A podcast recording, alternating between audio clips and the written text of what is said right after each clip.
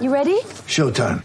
On May 3rd, summer starts with The Fall Guy. Let's do it later. Let's drink a spicy margarita. Make some bad decisions. Yes. Audiences are falling in love with the most entertaining film of the year. Fall guy. Fall Guy. Fall guy. That's what the poster said. See Ryan Gosling and Emily Blunt in the movie critics say exists to make you happy. Trying to make it out? Nope. Because I don't either. It's not what I'm into right now. What are you into? Talking. Yeah. The Fall Guy. Only in theaters May 3rd. Rated PG-13.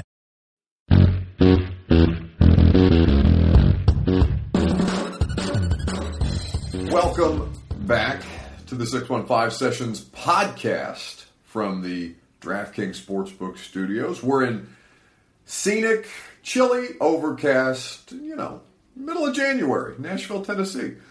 Playoffs on the horizon, first round bye. I hope everybody's enjoying their weekend off. So instead of our normal Titans media roundtable, because not a ton to discuss, frankly, in Titans news, but their opponents, something that I think you guys want to hear a little more about. Potentially, who the Titans might host in the divisional round between the Steelers, the Bengals, the Raiders, or the Patriots, depending on the outcome of Wild Card Weekend. So we're going to play a little bit from two conversations that we had throughout the course of this week.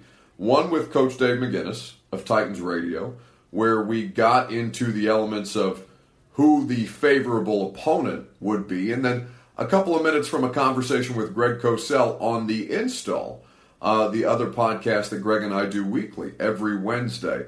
So you'll hear from Cosell and Coach Mack on both sides of the game and a little bit on the Titans passing game, something that's going to give them an advantage in the postseason if it's sustainable. But before we get to those conversations, got to tell you about our friends at Two Rivers Ford. I'm going through the car buying process right now. And I really have enjoyed every step of my experience. Now, it's not like it's going to be different for me than it is for any of you. When you go out to Two Rivers Ford, they're focused first and foremost on customer service. They've been like that since 1983. It's nearly 40 years that they've been doing business in Middle Tennessee, and they will do the exact same thing for you. Uh, you can go through the Built for You program at Two Rivers Ford, which you can order any Ford, any color, any available features, and they'll deliver it to your door whenever it's manufactured. So right now, there's a Ford Explorer that's being built in Detroit, Michigan. And when that Ford Explorer makes it from Detroit, Michigan to Nashville in about early March, I'm going to have my new vehicle. You can do the exact same thing. Any color, any available features, any Ford, the Built for You program at Two Rivers Ford. It's going to make your life so much easier. And if you want to go out and browse some of their inventory, one of the largest selections in the state, you can do that. The dealership's just seven miles east of Nashville International Airport in Mount Juliet, Tennessee. Beautiful Mount Juliet, Tennessee. So go pay my friends at Two Rivers Ford a visit or do your window shopping online at tworiversford.com. Let's get to Greg Cosell and Coach Mack. Mac, my guy, what's up? Good morning, Bob. How are we doing? We are well. I'm looking forward to a, a, a little, I, I won't say outright relaxed weekend, Mac, but a little more relaxing than it would be if the Titans were playing this weekend. How how how much how far into your preparations for any of these teams potentially are you in? Well, I I, I, I broke down.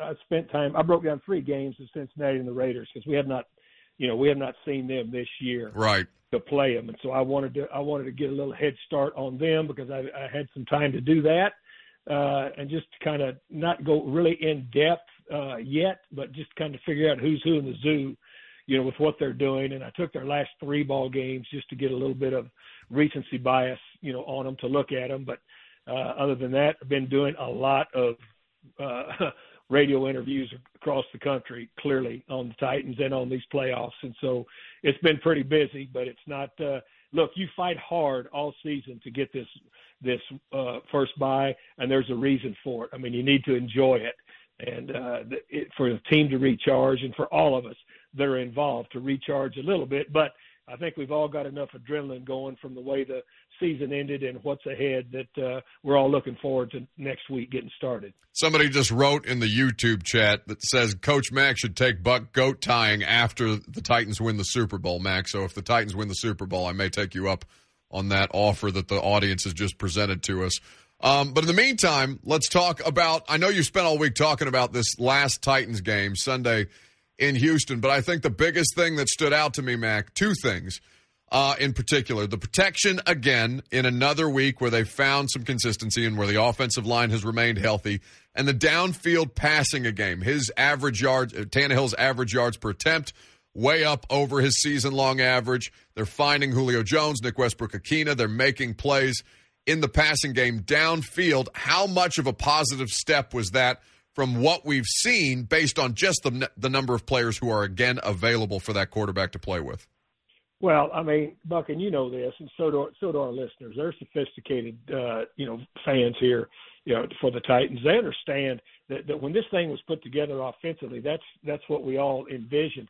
Uh, Mike Keith just hit me this morning. You know, we're always in contact with Titans Radio with stuff going on uh, with this team. And he hit me with some numbers this morning that I think we all knew, but are pretty outstanding. They're pretty enlightening when you just look at them on paper. Uh, the offense had 1,133 snaps this year, and AJ, Julio, and Derrick Henry were on the field together for 120 of those. That's it. That's wild.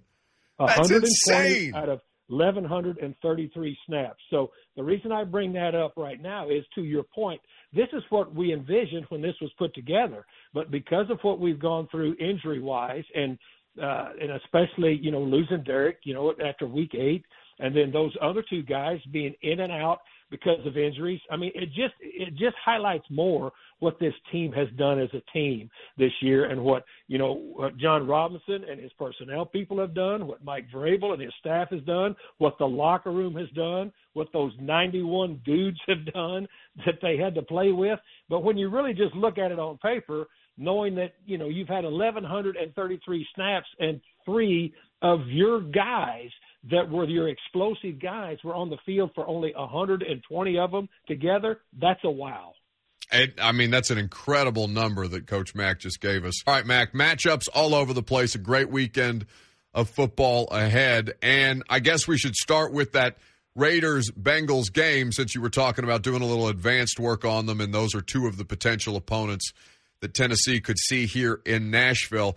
Um, Maxx Crosby, I, I'm sure in the league he gets more credit uh, than he's being given publicly, but I have not seen a more ind- a more impressive individual pass rusher in the sport this year. And the way that they got after Justin Herbert throughout the course of that game, understanding that LA was dealing with some offensive line issues, that the Raiders seem to be a really, really frisky team, also having to overcome adversity, like we've talked about a little bit with David Culley their own situation that not a lot of people would have been able to hold together. Yeah, that's another guy that's done a tremendous job. Rich Bisaccia. I mean, he's done a tremendous job. I know him very well. I mean, what he was thrust into. But let's talk. Let's talk about the team.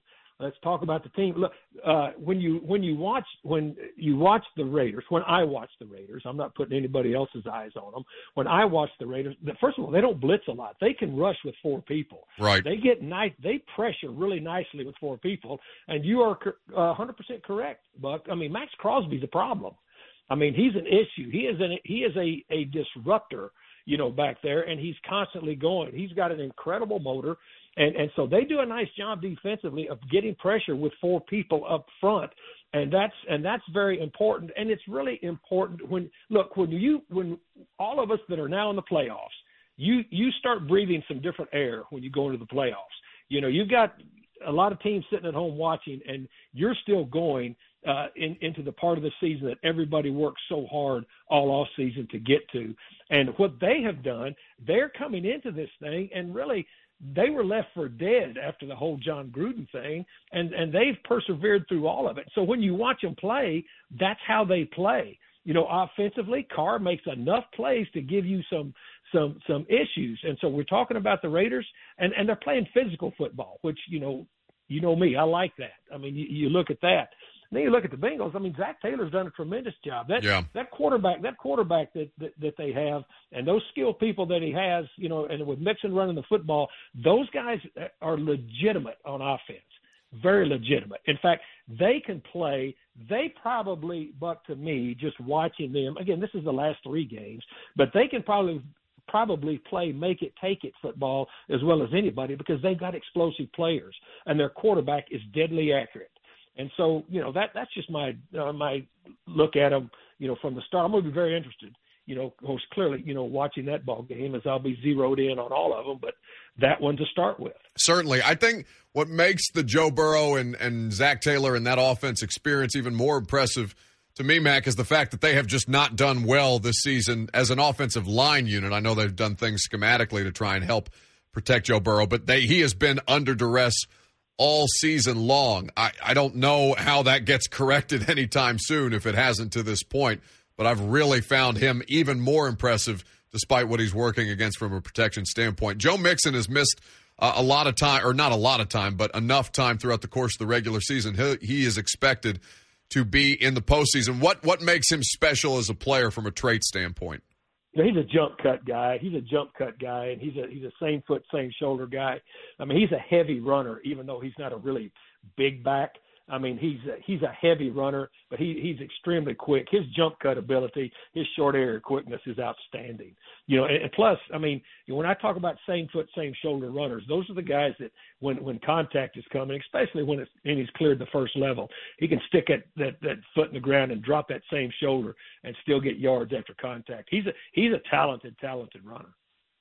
With the Chiefs and the Steelers, Mac, that's obviously, I mean, Bengals, uh, Bengals uh, Raiders is a rematch as well from the regular season, but right. Pittsburgh and Kansas City. I mean, the Steelers just got run out of town basically when they played last time in Arrowhead, and for as for as much as they have struggled offensively, Pittsburgh they've still found ways to win games. What what from a matchup standpoint are you watching? With uh, with the way that that Kansas City defense has really turned it on through the second half of the season to kind of right their ship when things seem to be a bit astray? Well, uh, Spags, you know, Spags' defense got better when he finally moved Jones back inside. Yeah. You know, because that's a that's a that's a big difference. And Spags, his DNA is he's to he's to bring pressure. I mean, he's to bring heat and and lock them up on the outside. I mean, we saw that when we played them here during the regular season. You know, continue to stack the line and and and, and bring heat. They're to make they're to make Roethlisberger beat them. I mean, that's what they're that, that that's what they're going to do. And the interesting part to me is going to be able to watch Keith Butler, their defensive coordinator at Pittsburgh, to see how he's going to handle Kansas City because Kansas City is now getting healthy offensively. I mean, they're going to have all their pieces back. And so to me, I, I'm very interested to see when this thing unfolds what Keith Butler does because here's Pittsburgh cannot keep up in a make it take it game with Kansas City. Pittsburgh's going to have to shorten the game, and then defensively, they're going to have to do something to make them punt a few more times than than Kansas City normally punts in a in a 12 series game. I I'm curious to watch all of these games throughout the course of the weekend, Mac, and and with with the Steelers. I mean, obviously the Titans would love to see the Steelers coming into Nashville based on the way that that game was lost in Pittsburgh earlier this season, and and much of it due to turnovers. Ben Roethlisberger and that offense only able to generate about 168 yards when they those two teams meet. But Matt, when but when I look at the New England Buffalo game. I so much of that offense in Buffalo with the Bills, Mac relies upon Josh Allen to be great. So much of their production offensively comes from his ability to move the ball, either passing or running at this point. But it does seem like they've at least made the commitment to try and run the football more as we get later into the season. I don't know if you just throw out uh, what what you think Bill Belichick is going to do at any given point because Bill is as slick as they come when it comes to game planning. What do you think this is going to look like the third time around? Well, I mean, he's uh, Bill Belichick will have something different for him. But whatever he has, he's going to make sure that, that he's going to concentrate on taking. Look, the quarterback, and you mentioned it for, for Buffalo. I mean, that guy is. I mean, he's the piston that drives it all. He's he's the dude and, and you're correct through the air and, and and with his legs. I think when when when when Sean McDermott and his group offensively go back and start looking at that game they lost, You know, when they when they played New England, they they would have let him throw it more because you know when he was even though the the weather was as it was when he did start, he was ripping it through there, Mac. It was crazy. Yeah, well, well, because he's he's got that kind of arm talent, so it's going to be very interesting to see how they match up again. And, and here's what happens in the playoff, uh, Buck. I've just been doing this long enough in this league to know, really, uh, in the in the playoffs, it really doesn't matter what much has happened with your matchup in the regular season. Yeah. Because this this is a different type of this is a different season. You know, people say, well, Mac, it, you know, it's the same teams. Well, it's different. I, I said earlier in this conversation, you're breathing different air now once you get into the playoffs. And so expect to see teams staying true to their DNA, but there are going to be tweaks with everybody's game plan, especially with common opponents. Now, I don't know if this is uh, poor form to ask you this, Mac, but is there a preferred opponent you would like to see in the divisional round? An AFC team. Coach Dave McGinnis of Titan. Well, this is this is going to be the podcast where Greg carries me because my the team that I cover, we I don't I don't there's not much to add other than what they did on Sunday in the passing game, Greg. Because I think when you look at the Titans and and what has kind of been their their biggest inconsistency, for lack of a better term, outside of health, has yeah. been that passing game. And Ryan Tannehill in the second quarter and after they broke through in the second half, uh, that's about as good a football game as we've seen from him, other than the Thursday nighter against San Fran. Well, n- number one, there were two things that really stood out. Uh, Tannehill was outstanding off play action. Yeah. And he was outstanding on third down.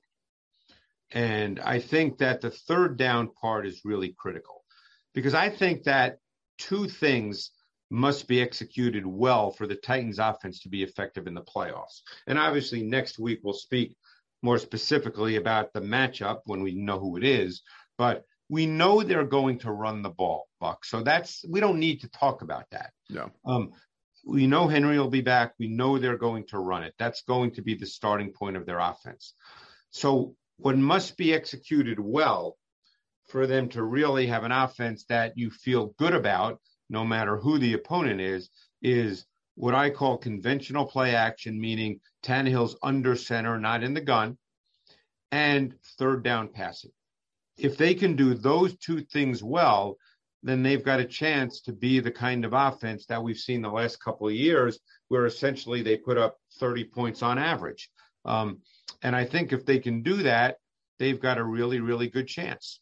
Yeah. I mean, to your point, they were converting as an offense over 61% of their third downs against the Texans. The defensively, though, Greg, there that third quarter got pretty rocky. I mean, Davis Mills gave him uh, gave him some problems, and and 36 year old Julian Edelman, or excuse me, Danny and Danny Amendola, um, out of nowhere. It felt like. Was there anything that stood out to you from a personnel standpoint that uh, you, if if you were in a Mike Vrabel press conference, you'd like to know the answer to? No, no. I mean, look, uh, I think the Titans they have a, a defined defensive profile, particularly versus pass.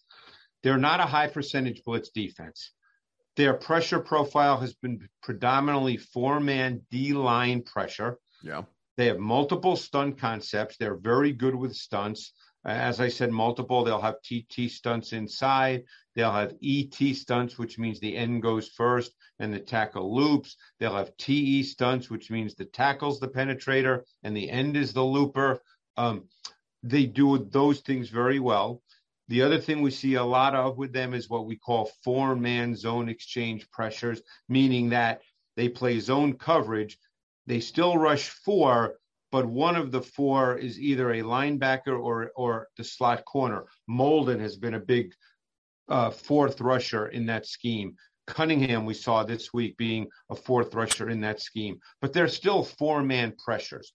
Now, there's some five man pressures thrown in on occasion. It's not as if they never rush five, but their defensive profile essentially has been four man defensive line pressure because they've been good enough to do it. Yeah. Um, you know, look, you can talk about specific plays this week. You have to, you know, obviously when it, when a, uh, Davis Mills, who by the way is a very interesting player to me, but that's uh, for another conversation. Um, you know, some of the throws he hit, they, they came against zone. Um, you know, uh, he uh, he made some just some really good throws um, against cover two, against um, I think two big ones I remember. Cook's 25 yards on third and 15 in the second quarter came versus cover two. When he hit Collins for 30 yards on the first play of the fourth quarter, that was also covered two. And that was a four man zone exchange pressure in which Cunningham was the fourth rusher. So he had some throws against cover two. He hit Amendola on the 26 yard touchdown in the fourth quarter, which was the play right after Molden went out. So Jackson was actually the slot corner, and Amendola beat him on the slot fade. So is it worrisome? Probably not. They've been a good defense all season. Yeah, I, I think that uh, I think that it's going to be interesting to see how how much different they look, if at all. Not different from a schematic standpoint, but if they're able to, with just healthy bodies, uh, do a little bit of this stuff more consistently. Certainly in the passing game, like we're talking about. Well, that's critical. I mean, look, it's interesting when you hear you know analysts talk on TV and they say things like, "Well, they can run on anybody," and we know that's not true. You know, that's being said now about the Philadelphia Eagles. Oh, they can run on anybody. And last year going into the playoffs, what was said? The Titans can run on anybody, right? Yeah. Until yeah. they got into the playoffs. And amazingly enough, they didn't run on the Ravens. Yeah. So you have to be careful about those kind of blanket, platitudinous, absolutist statements. You know, obviously they're a running team, and Derrick Henry is the best back in football when healthy. So they're going to run the ball but volume doesn't automatically mean production when you get to the playoffs. Yeah, well, and I've been I've been trying to tell people that as far as expectations for Derrick, whenever it is that he gets out onto the field, exactly. I mean, you know, it, it may not look exactly like you want it to look right out the gate based on the matchup right. and based on how people are going to adapt to the Titans' tendencies, because we all know that they want to run the ball. But from a matchup standpoint, Greg, obviously there's four teams that could potentially end up here in Nashville and some really interesting wild card weekend games. Uh, between Cincinnati and the Raiders, I think is probably the place that I'd like to start. We've talked a lot about Joe Burrow and what they've been able to do with him offensively and the big playability of Ja'Marr Chase. But this Raiders defense, and particularly Mac, Maxx Crosby, uh, I don't know if I've just not been watching a lot of Raiders football this year, but I was shocked at how much pressure they were able to get on Justin Herbert throughout the course of that Chargers game. What what do the Raiders do well as a team right now, and what makes them dangerous as an opponent? Well, you can talk about their defense, and again, it's a defense without a lot of mystery to it. Buck, it's a team that predominantly rushes four. Yeah, they play. They play. I think the highest percentage of cover three in the league. Um, and that's a zone coverage. But they do play cover one, which is the the man version with a single high safety. They do play that. Um, they they're another team that is able to generate pressure relatively consistently with their down four. Um, you know, these two teams played week 11, and it was a very odd game. The the um, Bengals ended up running the ball really well later in the game, and Mixon ended up with 28, 29 carries, if memory serves me correctly. Yeah. Um, including a 20 some odd yard touchdown in the fourth quarter that kind of, I think, helped put the game away. But Burrow had 20 completions for only about 140 yards. It was a really odd game. And I don't expect that to happen again. But I think one thing that you have to be aware of in this game, we know how good Burrow has been, okay? Mm-hmm. We know how good Ja'Marr Chase has been. We know how good Tee Higgins has been. But their offensive line is an issue in pass protection. They've struggled all season in one on one pass protection. And I'm very curious to see what the Bengals pass protection approach is. The Bengals love to play out of empty sets. They played out of empty sets the second most in the league behind the Rams and Matthew Stafford. And if you're an empty, now you can still chip when you're an empty, because your inside receivers to each side can chip. Titans did it against the 49ers, like we talked about. Cor- correct. And they've done it a few other times since then. That is correct. Um, but I just don't think they can rely on their, their offensive line, their five offensive linemen, to pass protect snap after snap against this Raiders front, particularly on the edges. Uh, Williams, Jonah Williams at left tackle, struggles in one-on-one pass protection, he'll most likely get Yannick Ngakoue. And then the right tackle, I believe, will be Isaiah Prince. Yeah. Um, because Riley Reiff, I believe, is after the year. So Isaiah Prince is he'll play right tackle, and he's going to be matched up against Crosby. That is a tough, tough matchup. You know, as good as Burrow's been, he I think you're going to see him have to move a bit. And by the way, week 11 in that game, he was anticipating pressure. He was perceiving pressure at times. He was not comfortable in that game, week 11, against the Raiders. Well, and as you've said so many times on this podcast, and, and we know on the matchup show as well, any weakness can pop up in any particular Yeah. week against any team. And and this has kind of been the theme, as you mentioned, all year long with the Cincinnati Bengals going back as far as the draft. How would they address you know, and, and one Burrow? other point, you know, everybody has seen in recent weeks Burrow, who's very aggressive throwing the ball down the field, particularly one-on-one shots outside the numbers. We've seen them be very successful both with Chase and Tee Higgins doing that. But in that Week 11 game against the Raiders, he took some shots to Chase down the field one-on-one versus Facyson, the corner who's playing because uh, Trayvon Mullen is out for the year. And Facyson did a very good job on Chase in that game. So, you know, the one-on-one throws are not automatic. Just Yeah. because we've seen a bunch of those in recent weeks doesn't mean it's going to happen every week. So with with this week and with the kind of matchups, a lot of rematches from the regular season. Bills Patriots, obviously, and uh, divisional rematch as well. Uh, we know the weather conditions are going to be cold, but how you know it's not like there's going to be another windstorm or something like that. We don't know what Bill Belichick is going to do, but at this point, this Bills defense, Greg, it does feel like there are some ways for a team built like the Patriots offensively to be able to exploit them. Um, what what do you th- how how have those first two games gone? And given what we saw from such a run heavy approach by Belichick in the first game, how do we think they will kind of try and attack this defense the second time around? Well, I, I look with Bill Belichick. You know, uh, you can't figure out what he might do. So I'm not going to sit here and say that. Oh, this is going to happen. Definitively, sure. right. But I think they're a certain kind of team offensively. I don't think that you can go into a game, and I believe it's going to be, they say, two or four degrees. Um, I don't think they're going to go into a game and say, you know what, we want Mac Jones to throw it 45 times by choice. Right. I, I, I can't imagine that would happen. So I think w- the starting point will still be their run game on offense. The question is how they choose to run it. The Bills want to play in their nickel. They've had many, many, many games this year where they have played nickel on every snap, mm-hmm. every snap. And for the season, they've played nickel well over 90% of their defensive snaps. The two games in which they haven't played that much nickel relative to what they normally do have been the two games against the Patriots. I would expect that you'll see the Patriots line up with their fullback, Jakob Johnson. I would expect you'll see them line up with six offensive linemen, try to get the Bills out of their comfort zone of playing nickel, get them to play with three linebackers. Now, AJ Klein's a good player. He's their third linebacker, but that's not how they clearly want to play. And then work off that. That's what I would expect to see happen.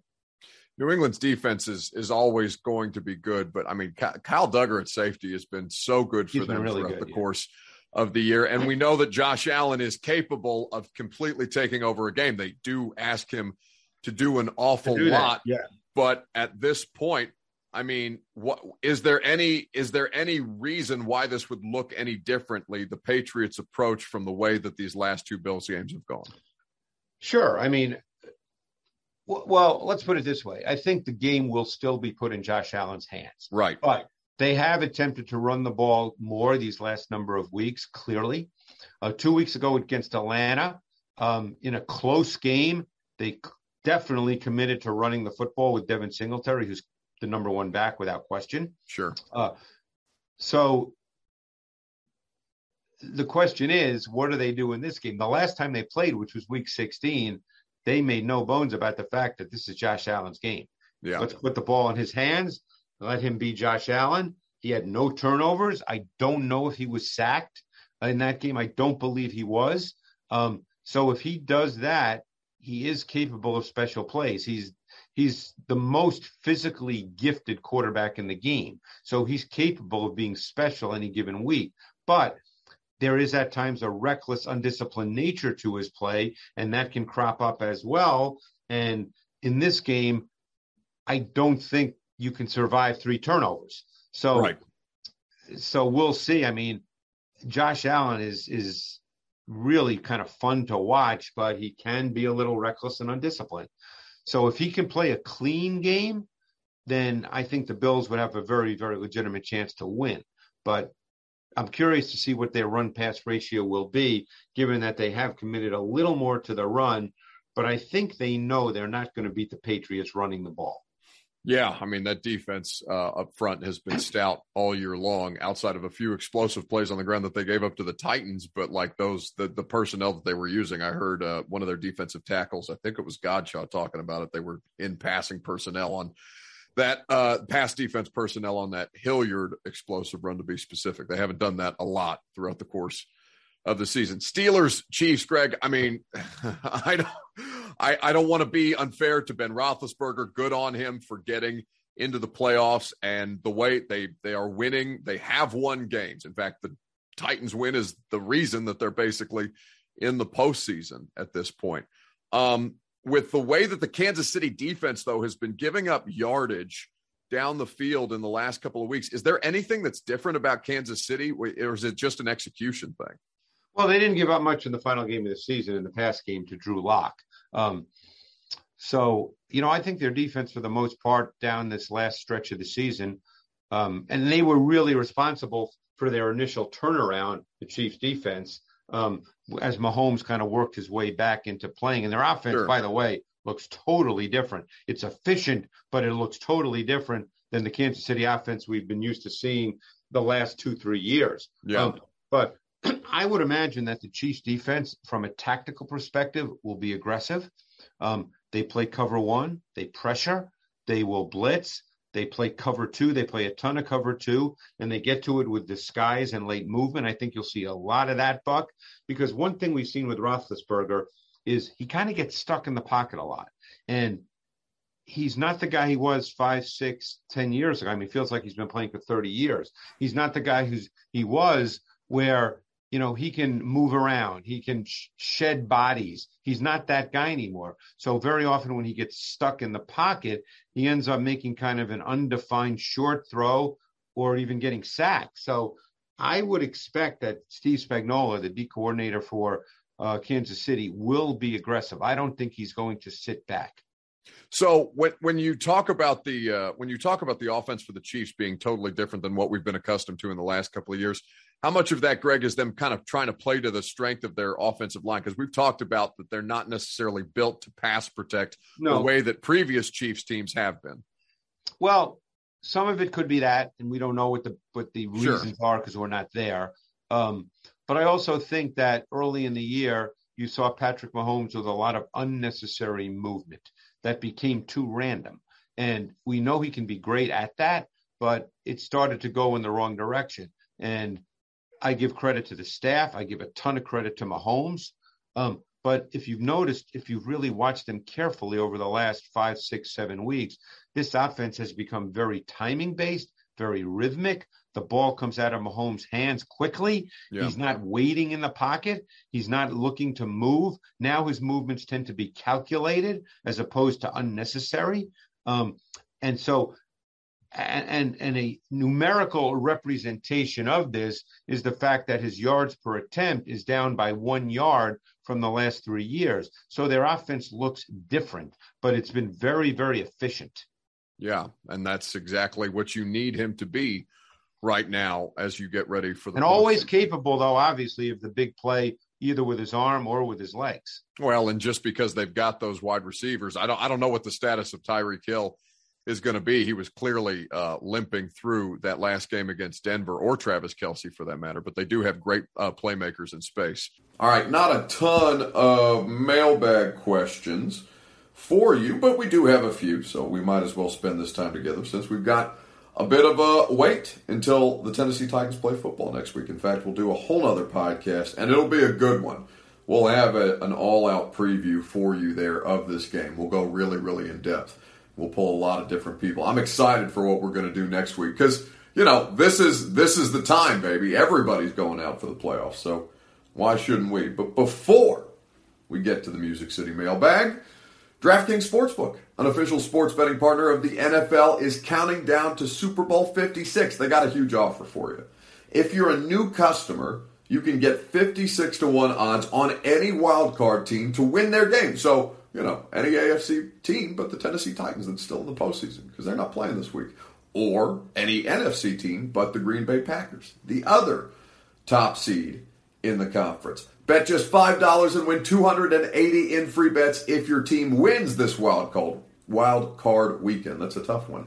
All customers can also get in on DraftKings Hammer the Over promotion. For every 5,000 bettors who take the over for Saturday night's game, the point total will lower by a half a point. So, download the DraftKings Sportsbook app and use code A to Z Sports. Get 56 to 1 odds on any NFL team. You bet just 5 bucks, you win 280 in free bets if your team wins. That's code A to Z Sports this wild card weekend at DraftKings Sportsbook. Must be 21 or older and present in Tennessee to bet. See DraftKings.com slash sportsbook for details. If you or someone you know has a gambling problem and wants help, call or text the Tennessee Red Line 1 800 889 9789. All right, to the DMs, shall we?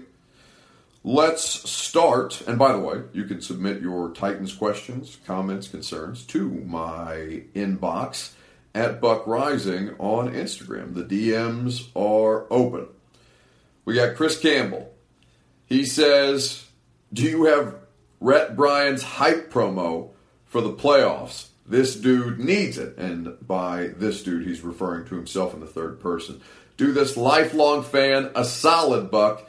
LOL. All right, so if you don't know who Rhett Bryan is, you should, by the way. He's great at what he does. And he's been a multiple time guest on this podcast. In fact, I think Rhett should be a part of our uh, extravaganza next week. Anyway, Rhett Bryan is the executive producer for Titans Radio. And this man is an artist. Titans Radio is one of the best produced radio products from any of the 31 other teams from their radio affiliates, from their flagship station. And I'm honestly, I'm so lucky to get to work with Rhett every single day. Not just for the small part that I do on Titans Radio with Jim Wyatt pregame, 15 minutes before kickoff, including the divisional round, including potentially the AFC championship game. That'd be swell. But from the standpoint of this dude puts his heart and soul into the product around Titans Radio, into the production elements. He's in the lab seven days a week. He goes in after games, he goes in before games. He's running the show when you hear him hosting on game day. Not only is Rhett running the board for that, he's steering the ship, and it there's a lot of complicated parts. So um, the answer is no. I won't spoil Rhett's surprise by giving you his hype promo for the playoffs, but I will tell you that it is mwah, chef's kiss. So, elsewhere in the DMs. All right, so a question about the uh, potential for the city of Nashville to host Titans watch parties for the divisional round and potentially AFC championship game. So I tweeted this out earlier this week, and basically I was asked for more details. I don't yet have more details for you, other that they are in the process of putting this together. And what I would say to you is like I tweeted out a picture, and maybe this was a mistake by me because I didn't want to I didn't want to turn it into a COVID thing, and I'm sure that proper precautions are going to be taken um, from whatever the city of Nashville ends up planning. But what I was told is it would look similar to the Preds in 2017. Remember, they made that Stanley Cup run? And so I tweeted that picture out for like context. And of course, 2017, pre pandemic, you know, pre need for um, inherent social distancing, pre Omicron variant, all these things. And, you know, whatever you think about that, I don't care your opinion one way or the other. I'm just saying that perhaps the picture that I put with it, because I did include that picture of Broadway, which of course I don't think it looked anything quite that big. But they are planning something. They do have something in the works, and as soon as we have more details on that, I will be happy to provide them to you.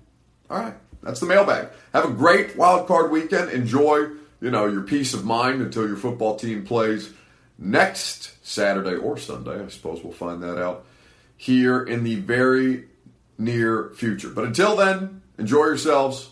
Have fun with the football. We'll come back. We'll talk about it Friday. We'll blow it out. It'll be spectacular.